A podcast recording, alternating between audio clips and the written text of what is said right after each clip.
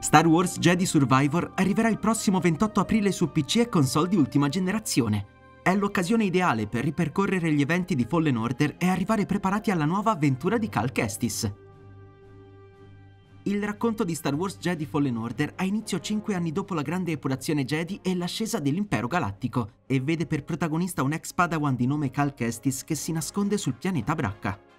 celando a tutti la sua connessione con la forza, che negli anni trascorsi sul pianeta di scarica è drasticamente diminuita, il ragazzo si guadagna da vivere smantellando le navi impiegate nella guerra dei cloni. Tuttavia, quando Cal utilizza i propri poteri per salvare la vita dell'amico e collega Prauf ed evitare che questi precipiti nel vuoto, una sonda imperiale ne riprende l'impresa, mettendo definitivamente fine ai suoi pacifici giorni su Bracca. Quando due spietati inquisitori noti come la seconda sorella e la nonna sorella atterrano sul pianeta per indagare sull'accaduto e individuare la minaccia, Prauf viene prontamente ucciso per aver parlato male dell'impero, mentre Cal, travolto dalla rabbia, si scaglia sul nemico con la propria spada laser.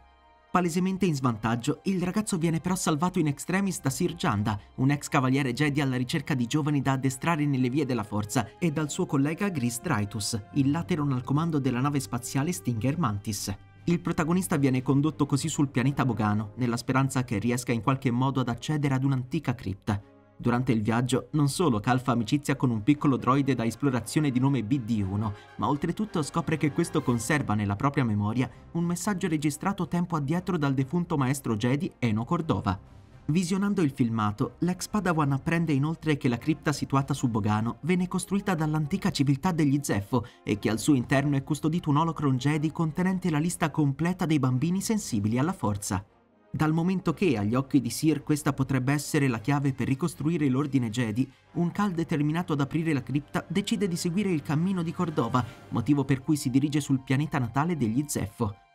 Giunto a destinazione, il guerriero esplora un antico tempio, trovando al suo interno un indizio che lo spinge a raggiungere il capo tribù Wookie, ossia Tarful, un vecchio amico del maestro Cordova, che dimora sul pianeta Kashyyyk. Atterrato sul corpo celeste, Kali incontra il famigerato ribelle So Guerrera e lo aiuta a liberare i Wookiee ridotti in schiavitù dall'impero, ma disgraziatamente non trova alcuna traccia circa la posizione di Tarful. Tornato su Zeph per scoprire quante più informazioni sulla cripta di Bogano, questi cade suo malgrado nell'imboscata tesagli dalla seconda sorella, che si rivela essere l'ex padawan di Sir, Trilla Suduri. Si tratta di un personaggio introdotto per la prima volta nel fumetto intitolato Darth Vader Dark Lord of the Sith.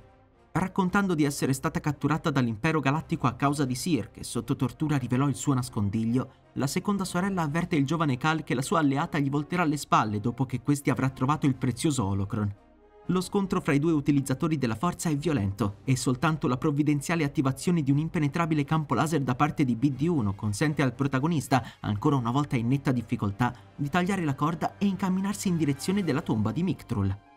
Lungo la strada, Kale e il piccolo droide entrano quindi in possesso di un altro registro crittografato di Cordova, dal quale apprendono che la chiave per aprire la cripta collocata su Bogano è un dispositivo chiamato Astrium, Prima ancora di poter tornare alla Mantis per condividere le sue scoperte col resto dell'equipaggio e mettersi alla ricerca dell'oggetto, però, Cal viene catturato da un cacciatore di taglie degli Axion, il quale lo costringe a lottare nell'arena per gladiatori di proprietà di Sork Tormo, il capo degli Axion. Avendo perso il comunicatore nello scontro con la seconda sorella e non potendo contattare in alcun modo la Stinger Mantis, il Padawan affronta e sconfigge diverse creature aliene, ma poco prima della fine dello spettacolo i suoi compagni atterrano nell'arena per trarlo in salvo. Avendo appreso di essere stato individuato a causa di Draitus che per pagare un debito contratto con lo stesso Sork Tormo aveva mentito all'equipaggio, Cal non mostra particolari segni di gratitudine nei confronti del resto della banda ribelle, anche perché tormentato dalle rivelazioni di Trilla Suduri circa il presunto tradimento di Sir Janda. Contattati dal tenente Mari Kosan, una fedele sottoposta di So Guerrera, i nostri apprendono che Tarful è stato individuato su Kashyyyk e che questi ha accettato di incontrare il protagonista. Su consiglio del capo tribù Wookie, Cal indaga e scala dunque l'albero delle origini, sulla cui cima individua una registrazione di Cordova che spiega come recuperare un astrium dalla tomba Zeffo situata su Datomir. In quel momento, però, Cal viene attaccato all'improvviso dalla nonna sorella, una Dowutin femmina precedentemente nota come Masana Tide, con la quale ingaggia una battaglia feroce che si conclude con la vittoria del ragazzo, la cui connessione con la forza si sta progressivamente rafforzando.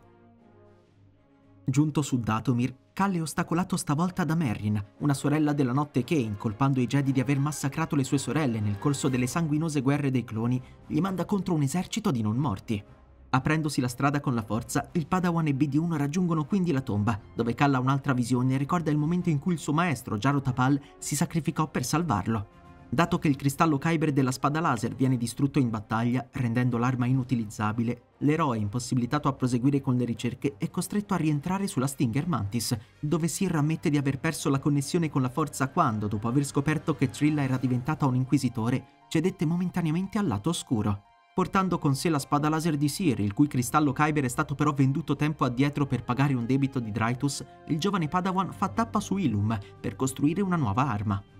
Combinando le spade laser di Sir e Jaro, infatti, il guerriero ottiene una doppia spada laser e può tornare su Datomir, dove finalmente supera i sensi di colpa provati per aver lasciato morire il suo maestro, entra in possesso dell'Astrium e addirittura recluta Merrin, che lo aiuta a sconfiggere un ex cavaliere Jedi impazzito e ormai passato al lato oscuro della forza. Di nuovo su Bogano, Cal apre infine la cripta, ma ancora una volta la seconda sorella intralcia i suoi piani e ruba l'Holocron, spingendo Sir a riassumere il ruolo di cavaliere Jedi.